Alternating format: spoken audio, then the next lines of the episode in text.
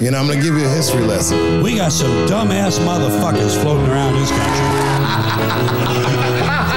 Stop laughing! And when I do, start fucking. Also, y'all did some nasty ass jokes on my ass too. Funny jokes and unfunny jokes come out of the same birth. You fucking guys are unbelievable. Why are you laughing? Evening, everybody. Welcome to another episode of Why Are You Laughing, a history of comedy podcast, where every day I wonder if we just called it the History of Comedy Podcast, if it would make more sense to people. But here we are. It'd be a lot And, uh, easier. today I introduce to you the great Adam Carolla. We did an episode about the Man Show uh, a few months back with the great Vinnie Paulino. Was- So we talked about you know that sort of era of uh, Adam's career, but you know the more I thought about him, he's a very interesting guy, and we talk about a lot about radio. We talk about uh, you know Howard Stern and O and A and Ron and Fez, um, but Carolla kind of has that sort of uh, loyal following and an interesting place in uh, the history of comedy, in my opinion. So we will get into him. Uh, I cut you off, Craig. What did you say?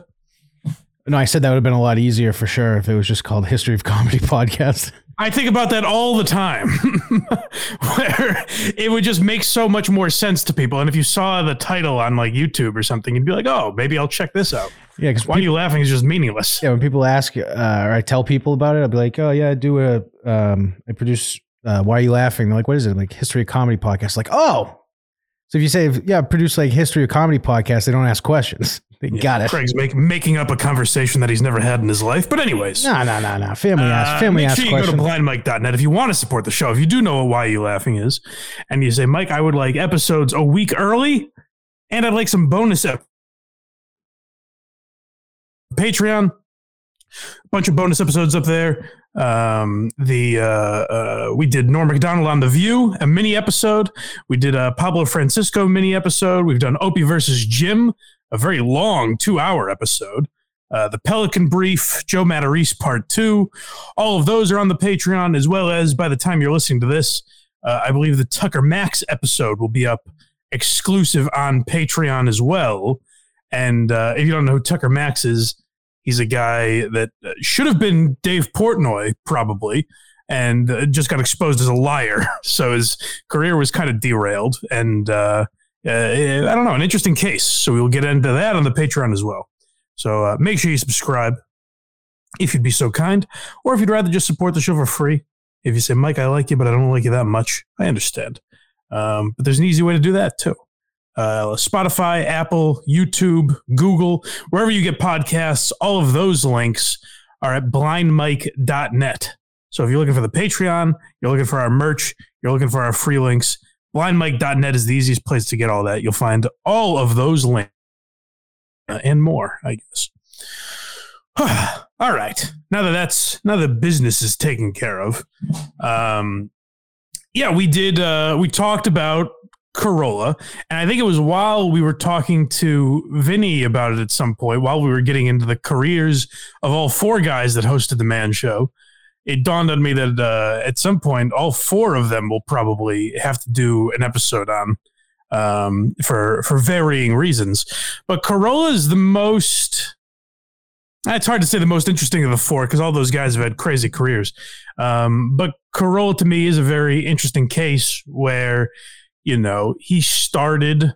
It's not dissimilar. I've mentioned it feels like every episode for the last few about uh, the older guys that you know fought in wars and things. And Carolla didn't have a life, anything like that, but he did live a life. Like uh, you know, he played um, football. He was like uh, you know an all American football player. He uh, had you know construction jobs and all. Well, he was a boxing trainer. We'll get into all of that, but he was like a real guy before he officially got into comedy.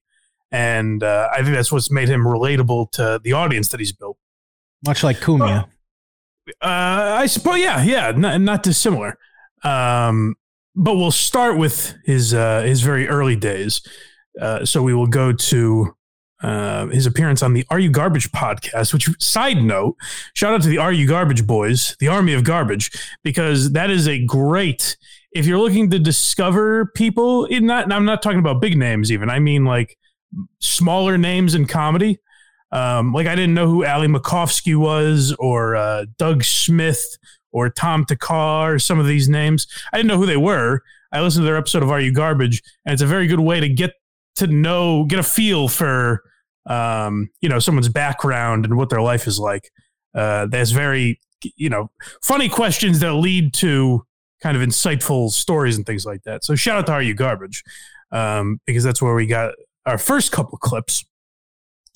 And uh, the first one involved it, it is something as I went through more and more interviews, I realized Carolla has talked about this a couple places, um, but I didn't realize it until his uh, AYG appearance. He talks about uh, basically growing up and his education. And how were you in school? Did you do good in school? No, no, I didn't do well. I was, uh, I didn't have, I, I didn't learn to read or write, like, you know, early in my, whatever those formative years are. What's early? What are we talking about here? whenever you're supposed to, you know, whatever that is. when did you learn to read? No. Oh, when? Yeah. You know, ostensibly when I got into show business. Like, Really? yeah. What are you, Sling Blade? What the Yeah. fuck? Shit. Holy shit. Yeah. We had Now to you wrote a book. French The fries. fuck? You're writing books?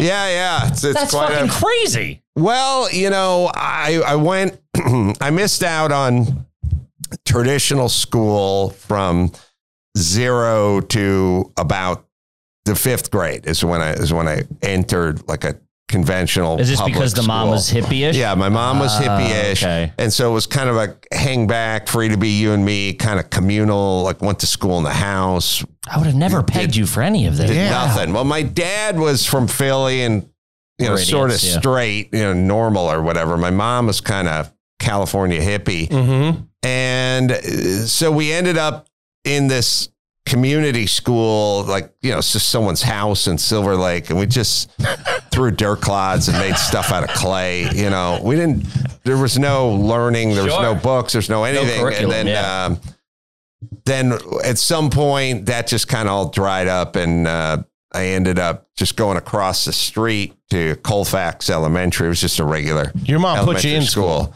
Yeah. She put me in the one I could walk to, Okay. you know. And and so I entered in the fifth grade and I didn't know I didn't know anything. You know, I, I was like a crocodile Dundee walking through.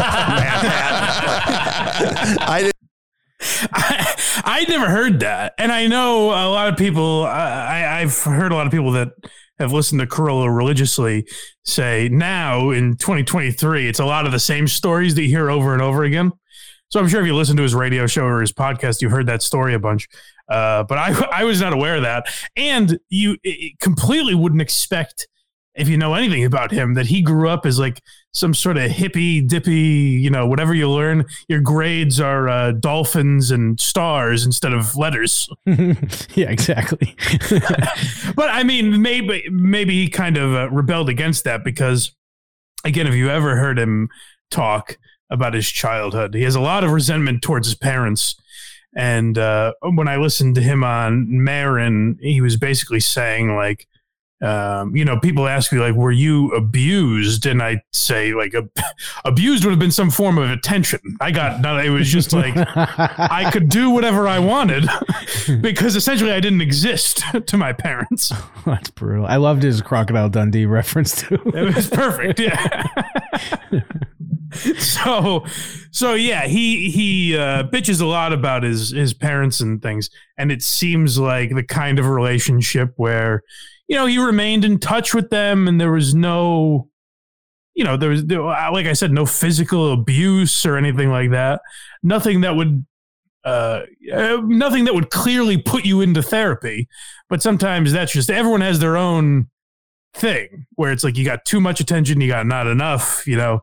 Uh, nothing's ever good enough for any kid, is what you learn if you go to uh, one therapy session, pretty much. but, but yeah, it's uh, hilarious that his career is so much more amazing when you consider that he basically couldn't read because he talked about that. Like, um, you know, he mentioned there, he said basically when I got into show business is when I learned how to read.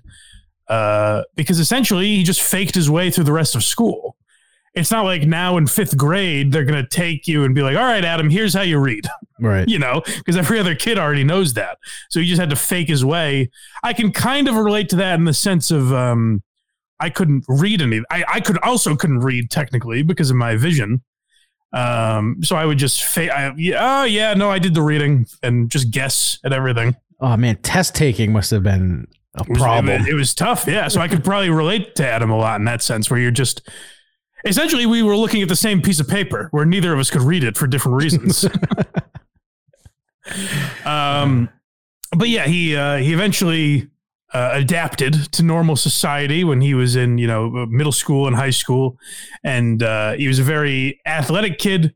If you know anything, again, uh, if you know Carolla, obviously he hosted the Man Show. He's a bit of a man's man, and uh, he talks a little about his football career here.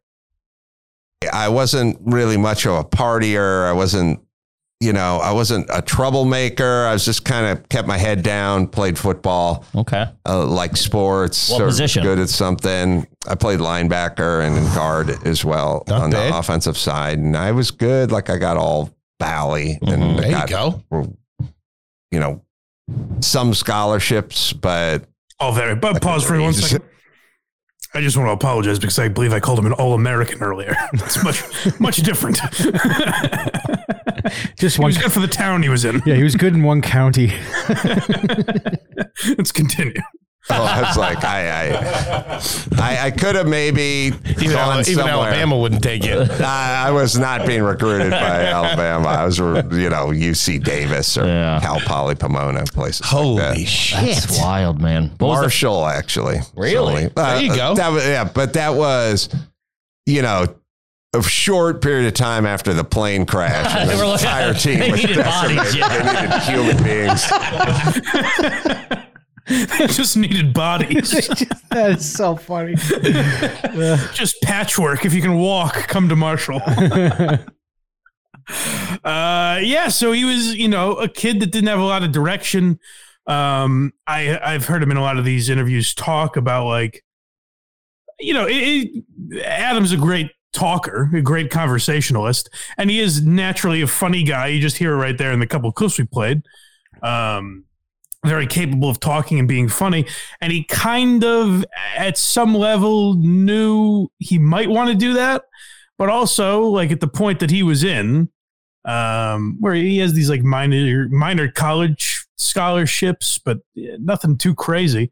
Like he has no direction in life, and that's again probably due to neglectful parents. Like they were there to you know, somewhat support. He refers to his mom as like essentially a like welfare case, and it's interesting. I think one of the reasons I'm drawn to a lot of comedians is their uh, perspective on things, because Adam's a guy who bitches all the time about his parents, um, and he'll tell some of the same stories. Uh, like he he he t- he tells one story where he has um, two shows. On, he has Crank Yankers and The Man Show both on Comedy Central at the same time. And there was like a, a family, they, the family had gotten together for some occasion, and his mom just got something in the mail um, about upgrading, like from the cable company, saying she should upgrade to cable. And he said his mother, in all earnestness, says, Can anyone think of a reason why I should get cable? and Adam's like, I have two shows. I can think of two. so you know um but but his perspective what that's what i was saying was he can bitch about that constantly but also he still had the perspective to say like you know it was her mother that never pushed her to do anything that kind of caused her to do that. Like she was able to just um, not have to work when she was very young and things like that. So he was kind of you know sympathetic is probably too strong but at least understanding of why she was like that and I think a lot of comedians have that sort of perspective that makes me kind of like them. Like if you know, if you've ever listened to the Blind Mike Project, you're probably aware that um, people who are not self-aware bother me. So I like people who somewhat are at least. He definitely. Uh, Uh, all right, what are we getting into now? His uh, his working years. yeah, construction. Yeah, so this is basically uh, how he entered the workforce. I got out of high school. I decided not to go to college, not because I wasn't highly sought after as a student. You know, when you pull a 1.75 GPA at North Hollywood High, you have every place from Stanford Yale, you know, vying for your attention. But sensibly, I decided to go to a construction site and pick up garbage and dig ditches. Instead, I realized pretty quickly this is going to be a horrible life, so I bought some tools and a hypoid saw. And my foreman told me if I bought a pickup truck instead of the motorcycle I was riding, he would pay me another dollar an hour. So I got a pickup truck for $1,100. It was a Mazda pickup truck that had two bar stools where the bench seat used to be, like literally bar stools bolted in, and an eight ball for a gear shift knob, I remember. And uh, I was on my way. Yeah, so he was, uh, you know, he had a real man's job, and he would do shit like that, like uh, carpentry, carpentry and construction and that sort of thing. Um, basically, as a, a, means of paying his bills, and he would do essentially whatever he could, whatever odd jobs um, kind of fell into his lap, and uh, that's how he paid his rent. But something I didn't realize was, uh, you know, he I think he references this in the clip. I was one of the people that kind of uh, just thought he was like a, a you know rags to riches story, like he was a, a cockeyed optimist who never had any intention of getting into showbiz and lucked his way into it. Um, I didn't realize the kind of early background he had and sort of dedication he had into getting into stand up or sketch comedy, um, which I believe is our next clip, right? Talking about the groundlings. Yeah, and this might be a first for this program, having this program being played. Yes, we're talking about just get through it, folks. We have uh, Brendan Schaub and Bryan Callen asking asking poignant questions and getting good answers. So let's not, you know, gawk in amazement. Let's just try and get through it. Did groundlings, right? Yeah, I did groundlings. I, I, you know, I don't.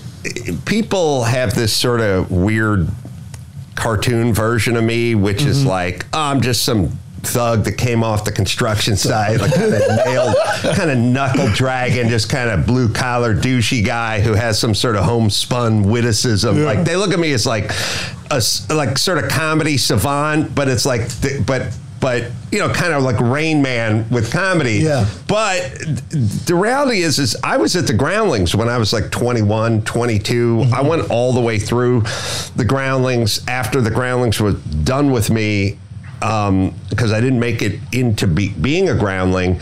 I went off and started or helped start a group called the Acme Theater. Oh wow! I didn't. Know you, I- I, didn't know you helped start that. I was at Wow. the Acme Theater two or three names before it became Acme. Damn. Like we were like the Two Roads players and the whatever. I, you know, answering an ad in the, like the back of the drama log that my girlfriend found, and then I built the Acme Theater that was on Lankershim, which is now turned into something else in NoHo back when they were trying to get like NoHo off the mm-hmm. ground. So I had I I had this real training in in improvisational comedy, but no everyone thought I just was a construction guy who was like funny, you know, kind of off the cuff. But when I got into radio, and the reason I I progressed so quickly as soon as I got into radio is because I had all this training. Yeah, and so that's uh, there's a couple things there. First of all, like I said, I was one of the people that he's talking about there, where I thought he just met Jimmy Kimmel by accident and was off to the races. Um, but no, it took him a lot of years. He was very persistent, and that's the interesting thing about radio is the best. In, in my opinion, I've heard enough people say this that I, I think it, there's some truth to it. Um, the best training for radio is listening to and understanding radio. You know, like Carolla's a guy who grew up listening to. Um, he says like talk radio, but then he kind of clarifies it and says like, you know, just even like just like morning DJs and shit like that. You know, I don't think he was listening to um the Rush Limbaugh at a young age. But like, you know, in the nineties he listened in eighties and nineties he listened to Howard Stern and shit like that. And th- in a weird way, that's the best training because you start to understand how uh conversation flows and timing and things like that. And so uh uh you know I think that's the sort of thing that allowed him to be good at improv, and then his improv training in turn allowed him to be good uh, in radio. Um, and the other thing too that he doesn't mention there, but he did start stand up as well at that time. Like he would do open mics and stuff. And then I think when he uh, started to blow up, kind of just abandoned stand up until uh, he went back to it, you know, years later without any sort of an act. So for all intents and purposes, he didn't really get into stand up until he was famous.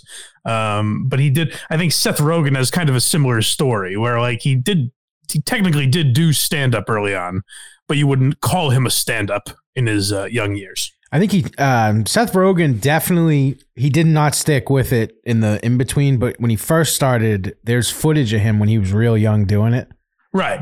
And right, it's- right, it's- right. it's- and just some of these guys get so famous at another thing, like Adam Carolla got, you know, very big, huge on TV and things where it's like, well, you weren't really even a stand up yet, so you don't have time to continue it. Right, because uh, even Rogan, when he did news radio and stuff like that, he stopped doing it really, and Right. touring and all that. Uh, Yeah. Until he could, you know, got famous and rich enough that he was like, "I'll do what I feel like." right, right, right. Um, all right. So now I believe we're at the point um, where I, I, I did know this story, but I didn't realize his background. I thought we're at the uh, him meeting Kimmel, right? Yep. So I was kind of under the impression that uh, Jimmy Kimmel just hired him uh, as a boxing trainer because, like I said, he would do construction. He would also uh, uh, do other odd jobs, and one of those things was um, train, give people boxing lessons. And uh, I thought Kimmel just hired him, but this is the story of how they actually met. Uh, I got into comedy because I was working as a boxing instructor. Boxing instructor. Boxing instructor. Adam Carolla can fight. I could box, and uh, that's what I used to do for a living. And when I was uh, doing it, uh, I was listening to the radio one day, and they're having one of those morning show boxing matches where they're like, "Oh, uh, the sports guy who was Jimmy Kimmel is going to be fighting the maintenance guy, Michael the maintenance man, and we need trainers and we need equipment and, you know, everything." I was just driving my truck, and I was like, "Oh man, I got to get in on this." 'Cause I wanted to check out radio because I always wanted to do radio. So I just drove over to the radio station. And I just banged on the door, and I said, "I'm a boxing trainer," and they said, "Well, hold on," and I just stood out there in the hallway, and uh, at some point. Jimmy came out and he said, uh, "What's up?" I said, "I'm a boxing instructor." He said, "When do you want to start?" I said, uh, "Let's get started today." And we got started, and we, I made friends with him. He lost the fight. He was no good at boxing. All we did was sit around and drink Snapple and talk about comedy. But, yeah, but by the end of like the three weeks I had to train him, he was like, uh, "You're funny," and he got me onto the radio. Yeah, and so uh, again, I just thought Kimmel. I, th- I thought the end was the whole story where Jimmy Kimmel ran into him and said, "Oh, geez, you're funny. You should, you know, come on the show or something." And uh, and they were off, but I didn't realize how persistent Adam was in that endeavor, and it's very weird to think how different his career would have been if and not even to say if he didn't get that opportunity, if it was just some other opportunity, because he's so connected to Jimmy Kimmel. Like the way right. that he came up is a, a lot of through, uh, you know, in large part through opportunities that uh, Jimmy Kimmel helped present him, basically. I wish the two of them would do uh, a show now, like his, like if, if he would go on uh, his show and just talk about where their differences and stuff like that. Because I feel like they're comfortable enough that it'd actually be a great conversation. It'd be interesting, yeah. And you can tell Carolla still like loves and respects Kimmel, but they've uh, certainly drifted apart, and you know, politically, whatever they're on. Mhm. uh, different sides and because of who Kimmel is now. I will say this though. The one thing I do respect about Kimmel, because I think Kimmel in a lot of ways has changed even more than Stern has oh yeah, uh, over the years. But the one thing I will say about Kimmel is he's never truly distanced himself from. Maybe he doesn't have Adam Carolla on his show as much as he would have years ago or whatever. But he's not afraid to talk about Adam, say he loves Adam, whatever. He'll say like I disagree with him on, um, you know, the the dreaded virus or something. But like he still acknowledges that they are friends, which Right. At least leaves me some ounce of respect for Kimmel. right. he's not completely forgetting his past, just kind of. but uh, the story isn't just that Kimmel put him on the radio and all of a sudden Adam was a star.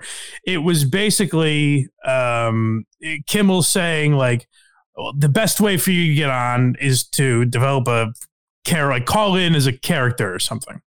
You know, become a regular caller uh, that the guys like interacting with. And Kimmel basically wouldn't tell. So Kevin and Bean is the show that they were on. I should have said, um, legendary talk show in Los Angeles. And it was weird. Those guys hated each other, I guess, historically. And it even got to the point where uh, they didn't tell you this, but they weren't in the same room. Like one was broadcasting from a different state, I think. Oh shit! And they never they never talked off air. Anyways, you could probably do a Kevin and Bean episode at some point if I do my research. But um, yeah, so the Kevin and Bean show, Jimmy was the sports guy, and uh, he's like, "Listen, call in as a character. I'll make sure you get on, but I'm not going to tell them, hey, this is my buddy Adam, because it's going to be unfairly judged. I'm just I'll just make sure you get on the air." And Carolla was like, "Well, I don't really do characters. And Kimmel was like, well, do something. You got to think of something. And uh, Carolla would start calling in as this Mr. Birchum character who was like a, a wood shop teacher who, uh, you know, couldn't relate to the modern day kids. So basically, it was Adam Carolla using a, a slightly higher pitched or d- deeper deeper voice than he would usually use. Um, but yeah, it, it was this character that became um, very popular on on the radio, and that caused Adam to, uh, you know, kind of have a a place in that world. And then him and Kimmel started working together more, and that partnership developed. Uh, before I get too far ahead of myself, what's our next clip? Uh, Loveline. Okay, yeah. So we have a, we have plenty of ways to go before we get to uh, Loveline. Actually, no, that's not true because I forget Loveline was um uh, a radio show first. Most people know Loveline as the weekly MTV show, um, but it was also a radio show and ran much longer as a radio show. Um, and it was on KROQ, uh, the same station that Kevin and Bean were on. And so uh, basically, um, Dr. Drew was a physician that people thought would be good on the radio, and they said, "Hey, we'll have you answer these sex and relationship questions." But they wisely, there aren't always smart decisions made in radio, uh, but very wisely, someone said, "Well, there's got to be someone with him. It can't just be Dr. Drew droning on about, you know, medicine or therapy." Um, so they ha- he has to have kind of some comedic relief and uh, this was the idea that Dr. Drew had. Um, you were doing that that character, and I was that was hysterical. And they actually gave you a shift on Saturdays, right? Yes. And I used to term to uh, time my nursing home rounds with uh, his breaks, so I could hear Birchum talking to some of these young callers because it was pretty funny and uh, and then you came up as Birchum on Loveline, or were you yes, you? Yeah, I, I did a, an entire episode in character on Loveline as, as Birchum, and uh, and then uh, we, not as funny as when the Aquabats stayed in character to do the Loveline show in 1998. That was hysterical, but you, almost as good as that. And uh, we some TV producers showed up and announced they were going to do a show, and they were just going to do it. Whoever wanted to come along, go ahead. And I was like, all right, interesting. And Riki said no. And uh, they went, who, who is who co-host now? I was, I had no idea. And I was out running one day. I could show you the spot I was in. I thought of Adam. I thought, what if that guy that does birch? I, I bet that he guy had could like a do this. vision of you while Yeah. jogging through Yeah. Pasadena. Yeah, so Dr. Drew just heard something in Carolla. He liked his uh, weekend show and would hear him on Kevin and Bean. And he's like, maybe this guy would fit well with me. I think he's funny. Um, so literally just being a call that's that's something that's gone now. That'll never happen. No. Just a caller to terrestrial radio, getting a career like Adam Carolla's, like that does that's not gonna happen. Never again. Um, but that's kind of wild. You hear you'll hear stuff like that um, from the old days. It's you know uh, to a much smaller degree. I remember like Joe Benigno was a guy that called WFAN in New York all the time, and he ended up being their overnight guy and then their uh, midday guy. For, I think he was their I think he was in afternoons for a while. I can't really remember when uh, Francesa left, but obviously you know um, probably one percent of the career Adam Carolla has had, but just interesting that there used to be a time like that that is now gone, especially because, you know, podcasts have taken over for radio. Those are national things and they don't take calls. Like there's not as much fan interaction with, you know, 99% of podcasts the way uh, that there was with radio. Um, so yeah, Loveline being a radio show and uh, a hit MTV show. You know, there's a, a lot of people that watched.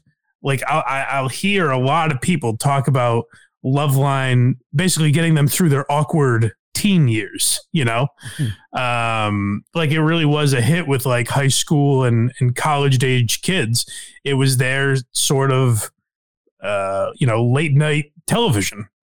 Um, so that was definitely uh, that definitely had a great impact on Adam's career. Also, you know, not that far after that, like him and Kimmel are writing these uh, scripts together and coming up with different ideas. I remember hearing them talk on Stern about writing some pilot where like Jimmy Kimmel played a bookie and it was supposed to be like kind of dark or something like that. Um, so they, they were working on like you know real scripts and things, but the one idea that they had um, that that hit with uh, Comedy Central. What a different a different world. Like we talked about, I recommend you go listen to that episode where we had Vinnie Paulino on and talked about the Man Show for more in depth coverage. But truly a different world where Comedy Central was like, you know, who we need the perspective of is white men. you know, like beer swilling sports fans is who we need to hear from more. That's another thing that'll never happen again. but uh, they so they got that on Comedy Central. They had uh, Crank Yankers, which if you're not familiar somehow, um, that was a very popular show too. Where um, I remember uh, Jon Stewart had the great line when he was debating Tucker Carlson um, back when Tucker was on CNN, and uh, you know Jon Stewart was essentially saying that like Tucker kind of had a responsibility to his audience uh, to give them like real news coverage. And Tucker said, like, well, don't you have the same responsibility? And Jon Stewart said, my lead in is puppets making crank phone calls. so, it's amazing that the Daily Show ever got taken as seriously as it as it did. Uh, but yeah, Crank Yankers was from the minds of um, Kimmel Carolla and uh, another another partner they had, Daniel Kellison. Um, so things are things are fucking cruising. This guy that was in construction five years ago now has three hit shows on cable television. So a pretty a pretty wild run for a kid that couldn't read. You know, like that is that is pretty incredible, and he does owe a lot of it to Kimmel. Oh yeah. Um, you know, for sure for Kimmel kind of taking him on that ride. The other interesting thing that I found about their careers is like you never it's very rare that you see a guy or two guys um, come from radio. Like for whatever reason radio guys only fit radio for the most part. Like a lot of them hey, obviously there are exceptions to the rule but like a lot of radio guys don't even transition to podcasting. I know. you know what i mean? Like Todd Pettengill tried a podcast and it bombed miserably. For whatever reason, a lot of people that get into radio are only able to do terrestrial radio. It's very strange. But uh, Kimmel and Carolla were able to break that mold because they were just, you know, basically regular guys and very funny. Um, is our next clip still involving Loveline? Is Yes. that the uh, the breakup? Yep. Uh, yeah, so they did it for about 10 years from uh, 95 to around 2005. Um, and then Adam left. And, you know, um, people kind of, I, I, I, at least according to Adam, people sort of made it seem like he was the bad guy in all of this. This is another story I had never heard as to why him and uh, Dr. Drew actually broke up on Loveline. At the end of my tenure there, they we're on let's just say 150 markets, and Drew's paycheck had. Oh, wait, sorry. gone- Pause one second. And just go back a little because I don't want to miss any of that. But for anyone that doesn't know radio, 150 markets is insane.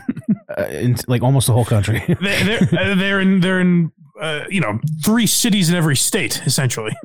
Um, so uh, that's pretty fucking wild. Also being on MTV at the same time, just to give you a little perspective on how big that show was.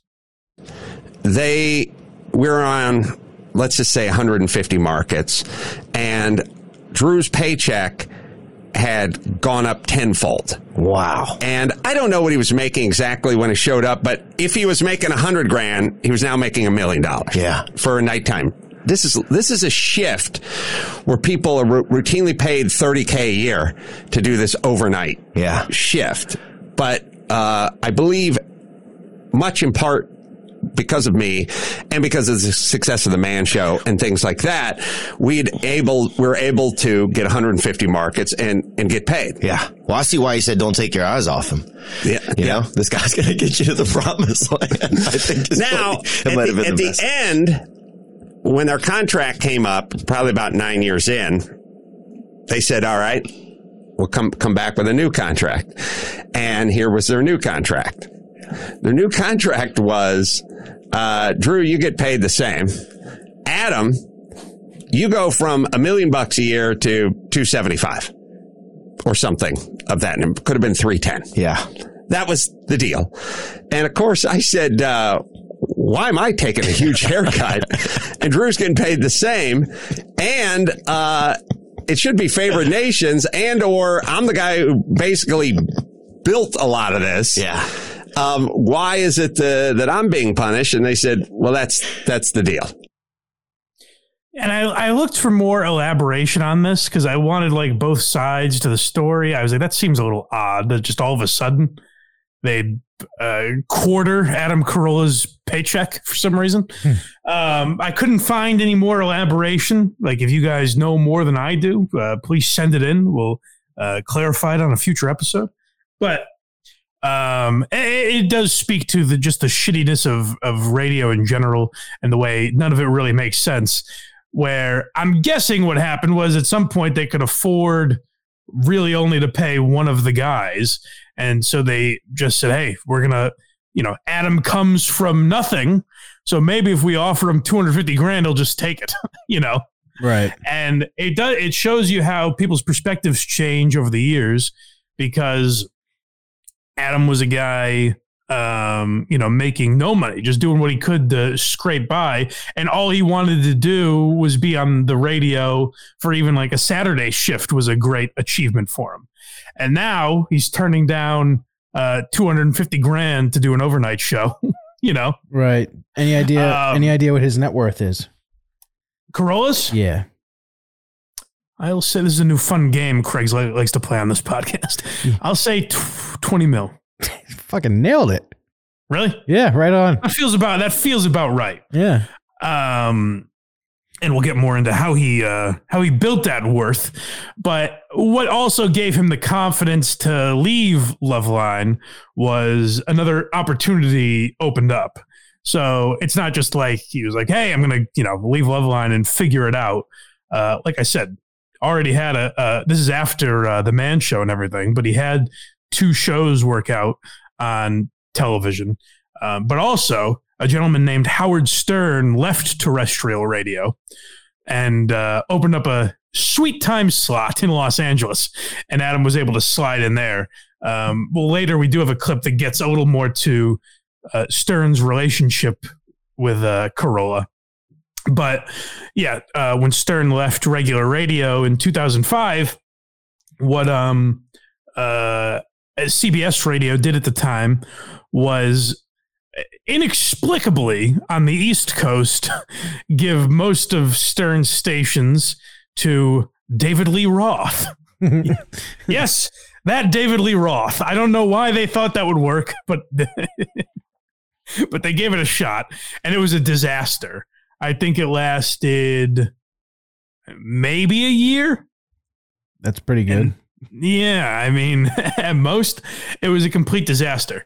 Uh, Carolla had some success, and you know he got ratings bonuses in like uh, you know they were on in Los Angeles and Vegas and Seattle and Portland, a lot you know a lot of the bigger cities um, on the West Coast, and he was doing okay.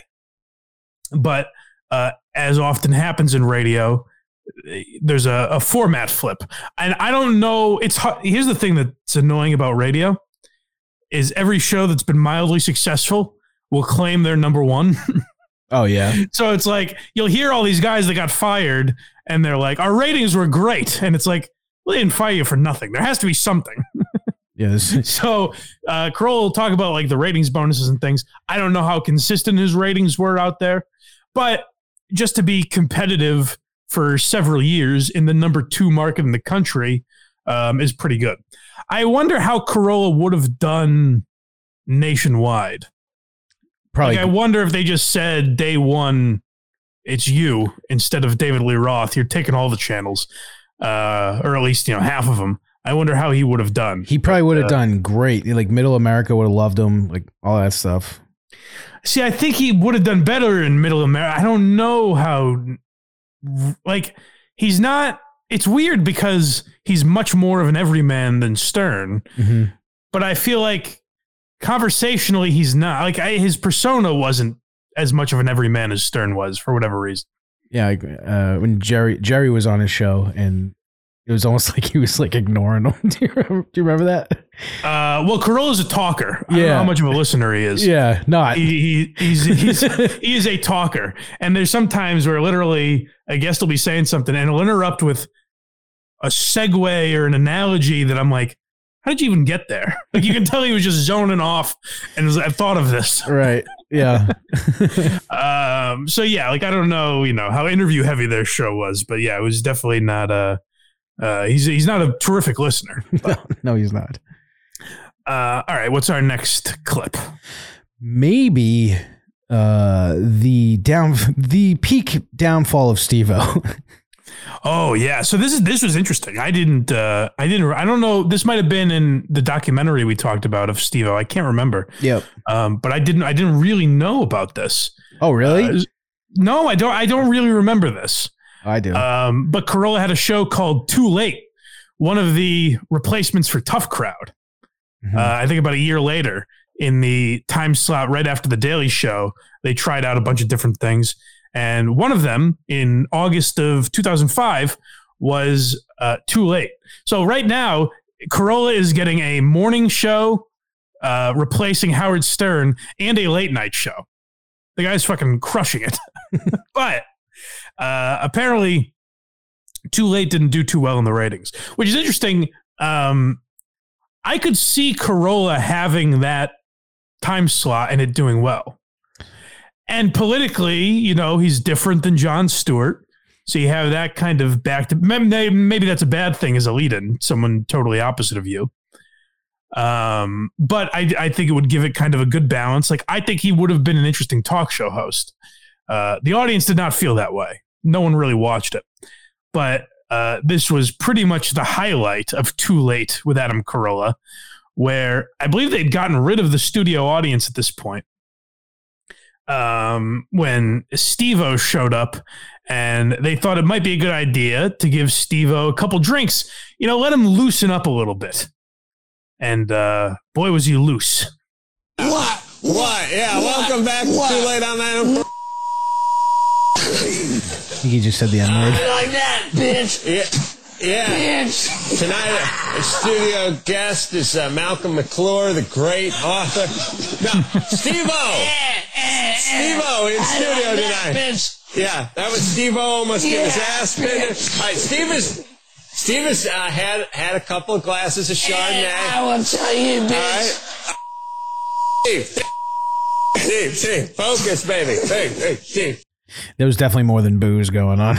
He is he's fucking losing it. Yeah. uh yeah, you're probably right. I don't know. Um I mean maybe Steve-O in his own right was kind of a, a lightweight in the sense that booze could get him there pretty easily. But yeah, it does seem like sort of a drug fueled state as well.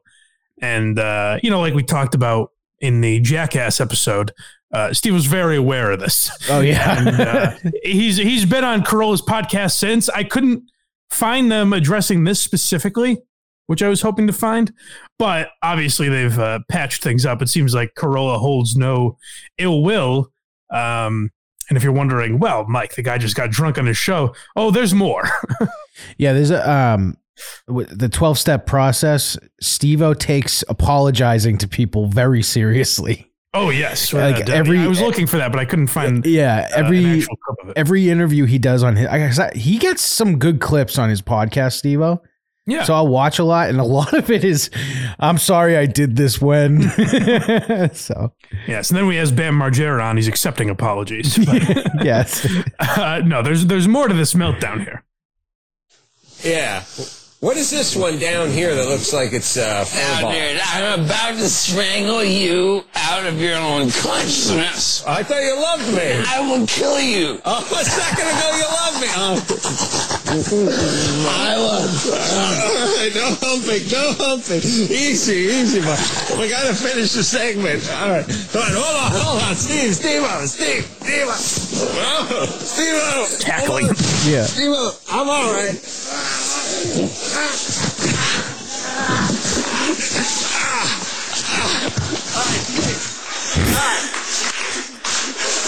Adam Carolla saying I'm all right is so awesome.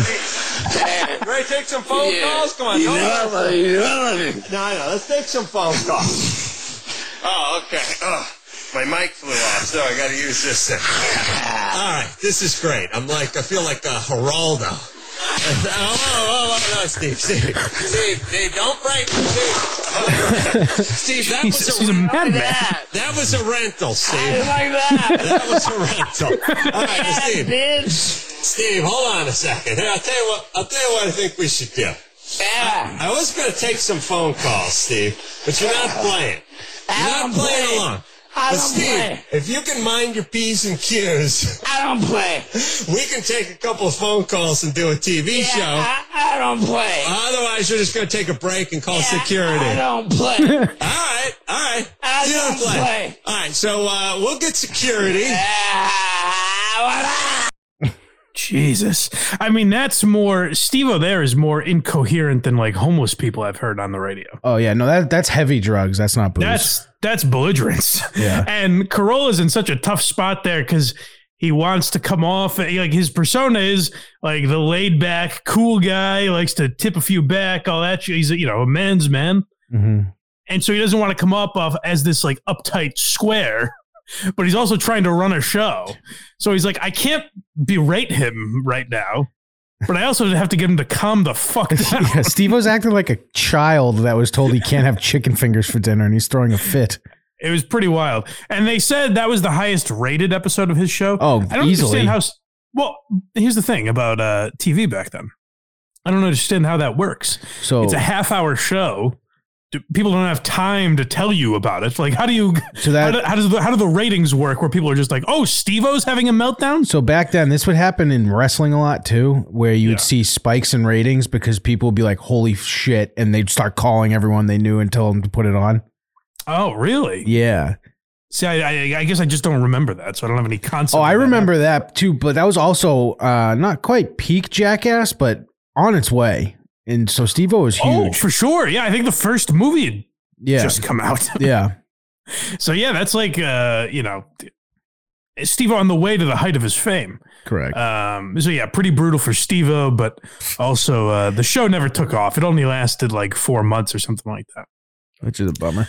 Um, but yeah, it's you know, I I think Carolla could have been that's sort of like sort of the opposite of Bill Maher, I think. Although I think people Carolla is one of these guys that because he has opinions, not dissimilar, in my opinion, from like Rogan or Dave Portnoy, where like because he'll give his opinion on certain topics, people are like, oh, he's a right wing nut.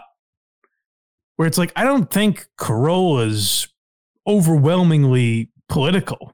I I think uh, the last three years have driven some people uh, in a certain direction, and I think maybe Carolla has fallen into that. But even before 2020, people would call Adam Carolla right wing, and I think it's just like, yeah, some of the opinions that are not popular that he's very vocal on would lump him into that category. But like if you listen to his show on a daily basis, you're not I I don't know that you're going to get hammered with um, political talk. You, know? get hammered with it, but it comes up for sure. Oh, for sure comes up, but that's why I say like Rogan is similar and Portnoy is similar. Correct. Similar. Like Right. they'll address issues that people are talking about. And sometimes it's not the opinion that, you know, the media would want it to be. So they get lumped into this you know, right wing uh, you know, hold for some reason. Well, that's the, I think that's the right there is the difference between because other than that, I think that's perfect analogy, except for the Yeah. fact that uh, Carolla typically, I don't know if ever we'll have one of those Portnoy uh, uh, pleasing the left comments. You know, Right. Yeah, no, and I like believe me, I bet he definitely votes Republican and everything. for sure. Um, but you know that you, you used to be able to do that, and it doesn't make you fucking crazy. Well, that that was exactly it. And I mean, like, look at Kimmel. He's the most psychotic lefty there is, but he still likes Carolla.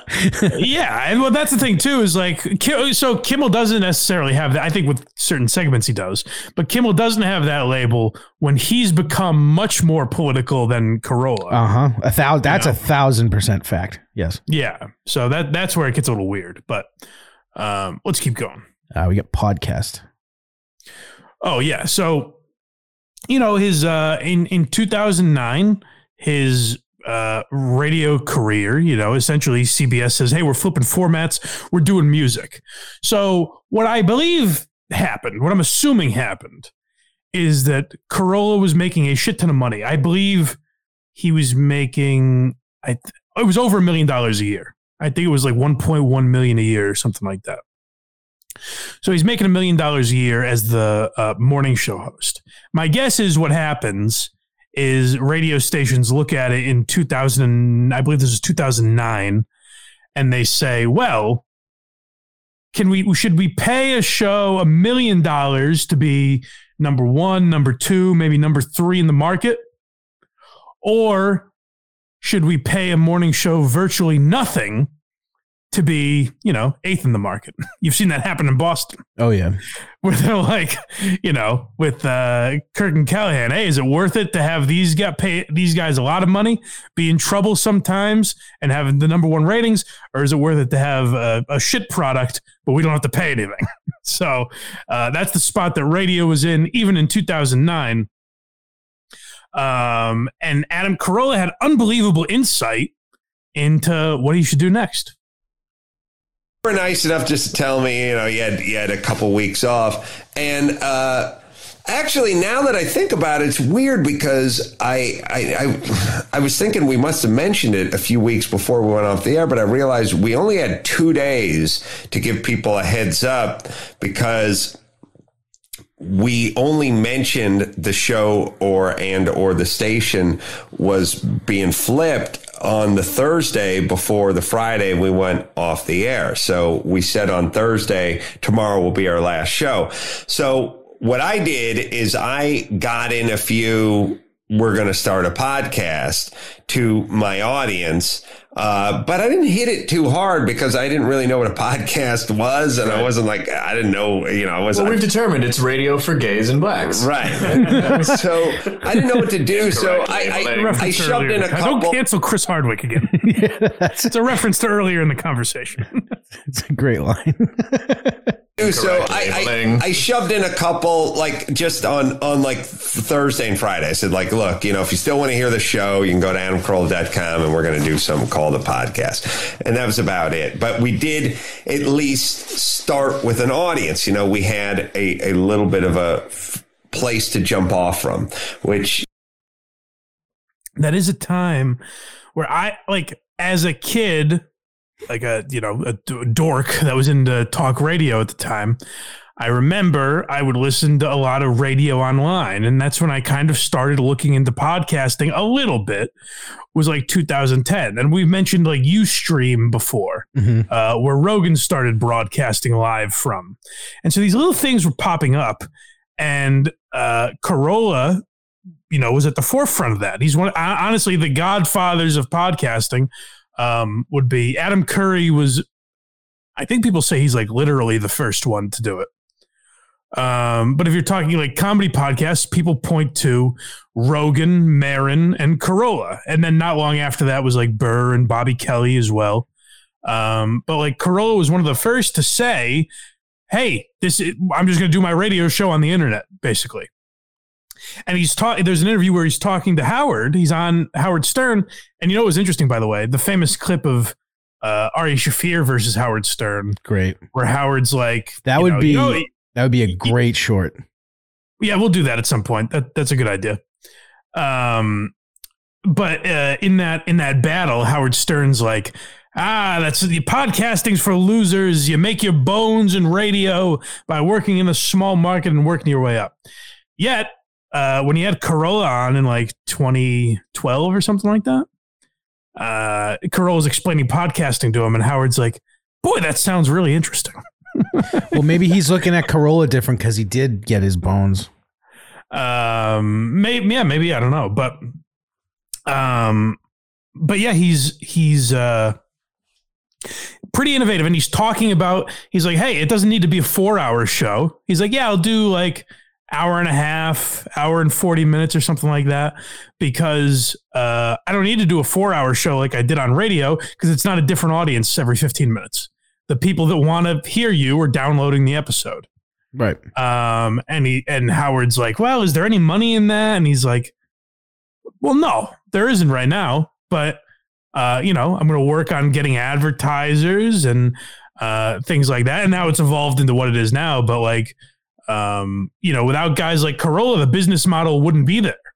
You know, the way we talked about Mort Sahl, where like, yeah, people have you know carved out their own niche in like stand up and political comedy and things like that. But like Mort Sahl literally made the template for it. like it didn't exist before Mort Sahl. And Carolla is kind of one of the guys at the forefront of that for podcasting, without a doubt. Oh yeah. He, Uh, he was the first person uh, that definitely had like the daily. Oh, and still like one of the only. Well, that which is weird to me that that hasn't taken off more. Where people are like, yeah, every day, you know, three times a week. Um, people will do a lot. Will do like two times a week. Mm-hmm. Um, but I'm surprised there's not more uh, daily shows, and the reason for that might be simply that there's so much content now. Like every podcasting fan is a fan of several podcasts, you know, for the most part. Mm-hmm. Um, where it's like, oh yeah, I listen to all the comedy podcasts, or I listen to a bunch of true crime podcasts, or whatever. So it might just be that everyone has enough content where they don't need a daily show. Um, but I'm surprised there haven't been more people. Obviously, that's what the Kirk Minihane show was for a while. Uh, but other than that, there haven't been a lot of examples of guys that tried five times a week. Yep. Uh, Jerry does now. We used to do four. That's Um, true. You know what? There might be more political. The the politics. Maybe in politics. There's the Yeah. comedy, the con like the the O and A feel type Yeah. stuff. No, definitely, I can't think right, of one. Right. Yeah, But- yeah, you're right. Probably in politics it exists more, but yeah, Politics, it's pretty heavy. show. Yeah, yeah, exactly. But they're not even set up like um the political ones aren't set up like radio shows and stuff. They're not loose. They're very segmented, like a news broadcast more than a radio show. What's next? Uh, we have Allison Rosen. Oh, so we're already getting into a controversy. Well, we're we're, we're stepping. Uh, this is where uh, my order gets a little choppy, so we might go back and forth a little bit. Uh, but this is the big Allison Rosen controversy uh, that Carolla faced. So originally, he brought his um he brought his staff from the radio show over, and then at some point he brought in Allison Rosen to be the newswoman. And I mean, if you want to talk talk about influence, Carolla was directly influenced by Stern and acknowledges it because he set up his radio show with the exact same model, where he has the newswoman who chimes in, he has uh, you know the soundboard guy who also chimes in. He has basically the you know these basic characters that he turns to, and so it's a, a medley of traditional radio with a much more relaxed feel. The exact same model that Stern uh, essentially created. Um, and so, you know, he brought, brought Bald Brian with him from the radio show. He brought in Allison Rosen to be this newswoman. Um, and then around 2014, 2015, somewhere around there, uh, they were not getting along. And one day via email, Allison Rosen found out she was fired. Adam fired me by email, an email in which he praises my professionalism and work ethic, but says that it's just that I've been cast in the wrong role and that sidekick isn't playing to my strength. I received this email while I was on vacation over Christmas break and I was blindsided by it. I absolutely did not see it coming. And then he made an announcement on the show that I wouldn't be returning and people went nuts. And there was all sorts of outrage because listeners felt as if they knew me after listening to me for four years. And there was a lot of affection for me on the show. I think he was surprised by the reaction. So he's dealing with all this outrage. People saying they're no longer going to listen to him no longer going to listen to the show. And i do get that he had to do something to save his image and something to make people feel okay about continuing to listen. I get that he needed to be able to move forward with his audience on board. And so the solution he found which for a portion of his audience did work is to create this narrative where i was bad for the show and i had to go despite I would argue four years of shows that suggest otherwise, and you guys can go yeah. listen to the shows and make up your own mind. Yeah. As to the reasons he fired me, all of which to me fall somewhere in between false and ridiculous. He says he did this because he owed his audience the truth, but he apparently didn't feel he owed me a conversation where he told me why I was being fired. Yeah, so this gets very weird, and this is where some of Carolla's audience kind of started to turn on him. Um, I guess people liked Allison Rosen. I don't. I, I don't really know. Um, I, I don't listen to Carolla much now. I didn't listen at all then, really. Um, so I'm not too familiar with Allison Rosen's contribution. But uh, people were like, hey, what the fuck? Because originally she was just gone and there was no explanation. And then Carolla went on and gave the reasons for her firing. Um, and people were like, well, what the fuck? Like, th- then Allison Rosen did this, and a lot of the audience was like, well, what the fuck? She's saying one thing, you're saying another. Uh, you fired her over email. People thought that was shitty. Um, and so you know, there was a kind of a riff among Carolla fans. But this is one of the explanations that he gave. And the other reason I included the clip is because it, it was kind of an interesting storyline for a, a time in the early days of podcasting. Patent troll. That happened. That was a big deal. Yes. We fought the patent trolls. And we said, all podcasters, we need to circle the wagons. And uh, we need to get Maron on board and we need to get Rogan on board. And everyone under the Carolla digital family will put their Amazon earnings in to a pot so that we can fight off the patent trolls. The bill was about $650,000. Um, when Allison was told of this, she said, absolutely not. I'm not going in on that. And then I said, all right, don't worry about it. We'll just go on the air and move past it. And she stopped and said, no, not going in on that. And I said, I heard you. It's fine. Come on the air. Now it was very uncomfortable. If you could imagine the position I was in to sit here and have you say, boy, it's great to see Rogan and Maron and everyone jumping in and fighting the patent trolls. But the person to my right, the person that was on my network, the person that was having a profitable podcast said, absolutely not. And so she said that was like not true or exaggerated. It's, it was a very weird uh, scenario. And I'll get to two different things about that whole uh, controversy, whatever you want to call it. First of all, if you're not aware what the patent troll is, um, there was a guy. Uh, there's a thing called patent trolls, where essentially um, people uh, sit on or you know act as vultures over some of these patents, and so someone will claim a patent on podcasting, and basically claim that they invented it. for for all intents and purposes. And so this guy did because he knew um, there was it was essentially an easy way to get money. It would never hold up in court that uh, you know every podcaster now owes this guy um, some sort of stipend as the inventor of podcasting. But what this patent troll does is he's aware of that and uh, knows that these are, guys aren't going to want to go to court in some long, drawn out thing. And so basically, he's looking for a settlement, is essentially what it is. And uh, Adam Carolla was one of the leaders of guys saying, well, we're not going to allow that, basically. And they asked their fans for donations, and they put a lot of their own money into it, and they were fighting this patent troll. Um, so that was an interesting thing. And you know what's weird is I heard a lot about it early on when like um, those guys were fighting against it, and then I never really heard anything. um, as someone who does a podcast, I don't have to pay anyone. So uh, good job, boys. You did it. you fought the good fight and won. Uh, but I never heard much about uh, the end result of that or anything. I just can't believe it's been that long since she left the show. I remember that being a pretty big deal. It was it was a big deal, yeah, with the audience. And so here here's another thing: is I remember I listened to this saga as it played out. Like I said, I didn't listen a lot during the Allison Rosen era, but I I found out about this and got interested in it. Mm-hmm. And another thing I remember Carolla complaining about because she says in the clip that we heard, um, uh, these uh, sort of claims fall somewhere between false and ridiculous. Uh, one of the ones that I, I'm assuming she found ridiculous was that he compl- he he released a book during this time, and uh, was it a book or a documentary? I forget. It might have been the Paul Newman documentary that came out. I can't quite remember, but whatever it was, is um, he said Adam said that a lot of people congratulated him on uh, on the book, and uh, she didn't.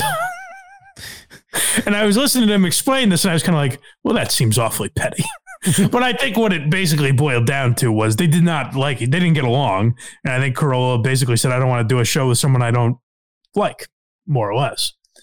Um, so it was fun for radio fans to speculate, but I think that's essentially all it was. So basically, what happened is Carolla got sick of hearing her go like, like just like do that Well, sidekick well, I don't thing. because he brought in Gina Grad, which who essentially served the same role for many years. That's true. Um, but yeah, I don't know. Uh, but yeah, his his podcast is is still uh, very successful. Um, Oh, yeah. I think he's sort of. Uh, our boys over at uh, WATP did a Carolla episode a few months back and kind of broke down the the main critique of the show was that it's gotten very monotonous and Carolla just tells a lot of the same stories that he's been telling for 15 years Mhm. and making the same analogies and the same points about different topics. Um, and, and so people have started to complain about that. I, I, I think that kind of happens with any radio show that's been on forever. Because as a guy who doesn't consistently listen to Carolla, I'll still tune in once in a while. And felt like uh, I saw Doug Stanhope was on a few weeks ago. I listened to it and found it fine, you know. Mhm. Um, so I think that's more what it is. Where every listening every day got a little monotonous, but um, you know, he's he himself is still somewhat entertaining. Yeah, the thing is too is like uh, his voice. His voice just alone is not like high energy. So when you listen, you're like, does he want to be there? Right. Um, Uh, well, he's. I mean, he's going through some stuff now uh, that makes you believe maybe he doesn't want to be there. But we'll get to that in a second. um, do you want to go to uh, Howard or current show? Uh, let's go to Howard, just because, uh, like I said, we'll have to backtrack a little for this. But Carolla had already on, and this is something I had always heard, but didn't quite know the full story. So when Jackie Martling left the Howard Stern show, um, you know, they had auditions for the Jackie chair, basically, and uh, names that I've always, obviously, Artie Lange, and then you'll hear other names thrown out there like uh, Gilbert, Joe Rogan, uh, Jim Florentine, Bob Levy, uh, as people auditioning for that spot. And two that I always heard were Kimmel and Carolla. Um, I didn't know how serious that was, but this is uh, Adam and Artie talking about it. And Artie kind of starts this conversation by saying, Well, basically, I only had this job because you turned it down. And Carolla explains uh, what went into that.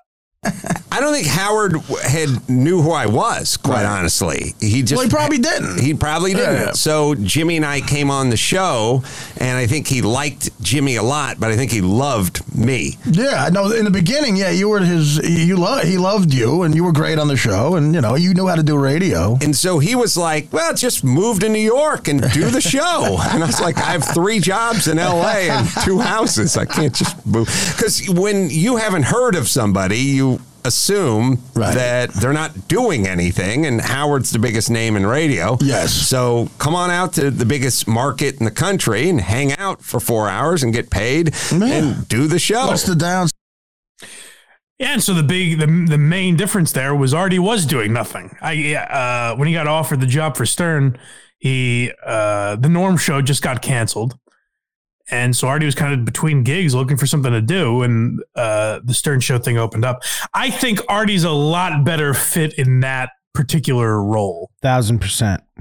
Uh, because, like I said, Carolla is not necessarily a great listener. Um, now Artie's a talker too. If you ever heard Artie do a show by himself, he can he can ramble. Um, but I think he was. Now it's hard to say because Carolla wasn't in that spot. We never heard him do that. Um, but Artie just seems better suited for a guy who could play second fiddle, um, where uh, Carolla is much more of a talker and it feels like would have dominated the conversation at times, which I, I don't think Howard wanted. Although it seems like obviously they had some sort of chemistry if Howard liked him enough to even mention it. It would have been interesting to have Howard have someone on the show that would disagree with him and not be afraid to say something. It'd be wild if Carolla was there now. Yeah. with, Yeah. with Howard being a hermit in uh, locked in his own home. Um, but yeah, that would have been interesting. But it was never really. Uh, I thought those guys were in a lot, um, but they they were both Stern fans and trying to get on the show. Um, and I don't think they were ever on until they had the Man Show. Right. Um, so uh, that's what I found interesting. I thought they were kind of regulars on there, but Carolla saying basically he turned it down because he had other shit going on. He had Loveline, he had you know multiple television shows. Um, he's like, I'll just wait for you to leave and I'll replace you. I'll take I'll take over one way or another. yeah, but that that that would have been that dynamic would have been very interesting. I think. Um, but I do I and maybe just because it's how it played out, but I think Artie does fit it better. Definitely. Um. All right, so now we're talking about the the current show. Yep. Well, it's interesting because I mentioned uh Alice the, the whole Allison Rosen thing. And then like 2 months ago this happens. The show just starts one day and Bald Brian and Gina Grad, two key members of the podcast. Honestly, it would be pretty much like uh if you listen to the Kirk Minihane show one day and me and Dave weren't there. Like they're not co-hosts or anything, but they're voices you hear a lot on the show. And just one day they weren't there, and this was Adam talking about it. All right. So why did I not mention uh, Bald Brian and Gina Grad? Because uh, they are no longer part of the show. But let me explain. Hold on. If you're a listener, you're just like, what? Was he he seems like he's blindsided by this. it just came out of nowhere. Just like, uh, you know, ah, I didn't say their names because uh, they're fired. You know what I mean? And Carolla, it seems like, uh, so this annoyed a lot of his fans, I guess, which makes sense because it's like, Yeah. it seems like there'd be more of a discussion. It wouldn't just be, yeah, one day they're not here. Won't see him no more. Yeah. but he explains. Let me explain. It is not in a bad way. I spoke to both of them uh, earlier today in person and had uh, a very nice, warm, and magnanimous chat with both of them who I appreciate, who I respect, and who I love, and who I've known for many a time. I sent no emails this time. this was one on one. Get that out of the way. I sent no emails.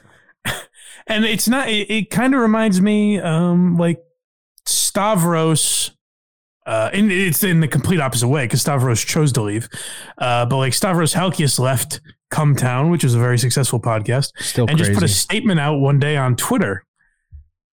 And they didn't do a last show together or anything. And it's weird like bald brian was with him for Twenty years. like 15 years.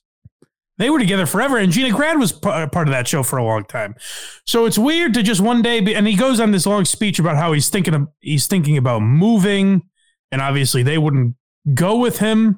Um, he's going through a divorce right now, so things are. The speculation is basically because of the divorce that he's going through, he couldn't afford them anymore.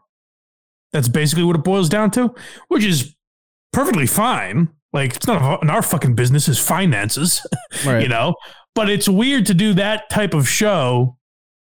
Uh, that's the that's the point I was making was like, um, uh, like if Kirk one day, if me and Dave weren't there and it was just an empty room, there'd be some explanation. It wouldn't just be like, yeah, they're fine. It's just different now, you know. like he'd, tell, he'd talk about how he hates us and just decided to clean house. Right. You know, it's weird on that sort of format uh, to not feel like as a fan you're a little more in the know. Um, you know, I also think that's an odd thing to bitch about for fans. Like, um, I think fan, if you go ever go on Reddit, fans have a tendency to think they're owed more than they are. Um, but it is weird for a talk show where these guys, the, the three of them, talked every day on these issues, and one day Adam's just like, "Yeah, they're gone." Anyways, Anywho, um, how long So, ago yeah, was that? this was like a month ago. No shit. This was uh, the start of January. So two months ago, I guess. Yeah. Um, but yeah, very uh very strange. But as a whole, Carolla is definitely a guy I admire, is a guy that loves like talk radio and that sort of format. Um, he's one of only a handful of guys that has kept that model going uh, in podcast form. So I respect him for that. I think he's a genuinely very funny guy.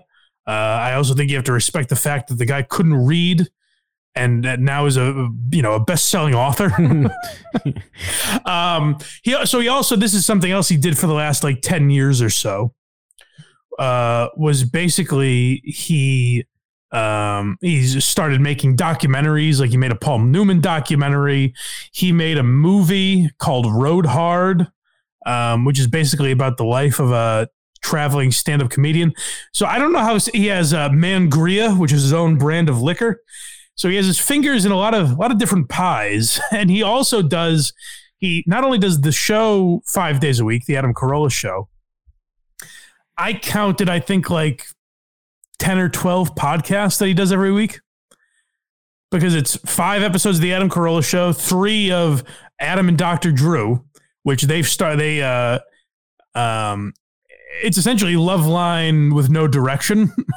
it's like them just talking rather than um, taking phone calls or anything like that. Mm-hmm. Um, but uh, so he does three of those a week, which and then he does um, some like kind of basically like true true crime kind of a show. Um, I forget there was one or two others. Uh, so the guy is uh he's always working. Doesn't he have? A, he has a construction TV show too, doesn't he? Or he did? I don't know if that's still on the air, but that was also very popular. Uh, to catch a contractor. Yes. and it's a great idea. Yes. It's basically, um, you know, if you've ever heard people bitch about contractors, if you or you've dealt with it yourself, and like essentially, you know, this guy's screwing you. Basically, you would bring Adam Carolla in, and he would explain the the contractor would have to explain to you why they're charging you what they are, or what the delay on their work is, and uh, it's a pretty good idea for a show. It's great. Um, I don't think it's on the air anymore. I, I think they brought it back for a while, but I'm not sure if it's still on. Well, if he's going through a divorce, he might it might make a comeback. uh, they also brought Crank Yankers back a couple years ago. That did not do well, I don't think. Uh, no, I don't think so. but um, you know, it was a different time. I feel like the era of the prank call, uh, at least in that way, the era of calling up a business and you know saying, "Hey, your your refrigerator's running," uh, that's pretty much dead. you know, right? Um, for a lot of different reasons. You know, we've basically heard it before. Uh, it got harder to do in a lot of states. Um, but yeah, I, I don't know if that format really holds up today. The Jerky Boys wouldn't make it today. I don't think. I don't think so. No.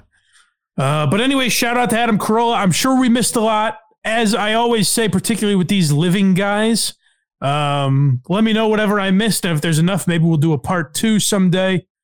Um, but I hope you guys enjoyed it. I hope I did uh, Adam Carolla justice. And um, we will uh, we'll get back with you guys next week. If you want those episodes early, if you say, Mike, I don't want to wait a week, I need it now. Well, then go to the Patreon. You get episodes a week early on Patreon, as well as the bonus episodes that I mentioned earlier in the program. Um, and the easiest way to find the Patreon is at blindmike.net. And, uh, you know, if you're not ready to subscribe, check out all the free links there and support us that way with five star reviews and the like. Um, and uh, for Craig, if you enjoy Craig's contribution on the program, then make sure you go to verygoodshow.org. That's where all of his stuff is. Uh, we will talk to you guys next time on Why Are You Laughing? All right, we're still recording. There's a Norm uh, clip. Oh my goodness, I'm a fool. Oh, you guys get a little bonus here. I let you do the uh, the uh, the uh, outro just in case you didn't want to a play little, it. a little post plug bonus here for you guys. How could I forget? Uh, a great, a great segment with Norm and Adam Carolla. Um, uh, this was when Norm, was on the Adam Carolla show years ago, and they were talking about uh, how dark some of Kenny Rogers' lyrics are, and they were talking about um, uh, the Gambler and how it takes a real turn. It's a, you know it's a, the coward of the co- I'm sorry, not the Gambler, the coward of the county. Um, you know they'd call this kid Yellow in the neighborhood. They'd say he's a coward, and then the song takes an unexpected twist that if you're not listening carefully, you might not notice. He's basically telling him, "Don't make the mistakes I made. Don't be a tough guy. You'll end up in the You joint." don't have to be fight to be a man. Right. All right. Which is true. Until Someone for everyone. And Tommy's love was Becky. Becky knew him as yellow too. In her arms, he didn't have to prove he was a man. One day while he was working, the Gatlin boys came calling. Gatlin boys are in town. already. They took turns at Becky. What? Oh, Jesus. And there was three of them. It wasn't the Gatlin twins. Had to be three guys that raped her. Kenny said that so licentiously, like he was almost. Can you play that again? He sounded like. I like. can't back it up. But knowing nod, I was like, Oh, Yeah. yeah, Gatlin boys come come a calling. Right. Bad enough when one guy rapes your best gal, and when twins rape, when, when triplets have at it. I needed some sort of musical heads up that that was coming because it was still kind of folksy and I drove off the road into a drainage ditch the first time I heard that song. I thought, all right, the guy's yellow. What do you do? Yeah. Punch out some bully on a school, schoolyard? No, three guys gang raped is Becky. at least I took turns. Yeah. it was like it's all at once. Evidently, they didn't do it all at once, but it did like well, the let me get this straight. What did his father tell him?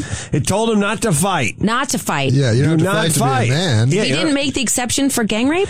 I don't think his dad in his wildest uh, imagination could have worked the Gatlin boys into the scenario. Well, or it could be it could be that his uh, his dad, you know, maybe killed somebody that gang raped his wife. And that's why he was in prison. That's how he was Yeah, born. There was probably like an addendum to his last message that he never could get out, which is in before. case the Gat, unless the Gatlin Yeah. boys come a calling. Yeah.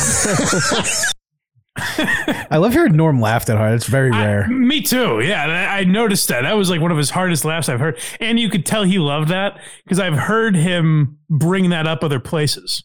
Right. Like after that appearance, I heard him bring up Kenny Rogers mentioning the the Gatlin boys, and there was three of them. so that was a hilarious segment. I thought we should pay homage to. Um, but I've already told you guys where to go. Blindmike.net, and uh, we will talk to you next time on Why Are You Laughing.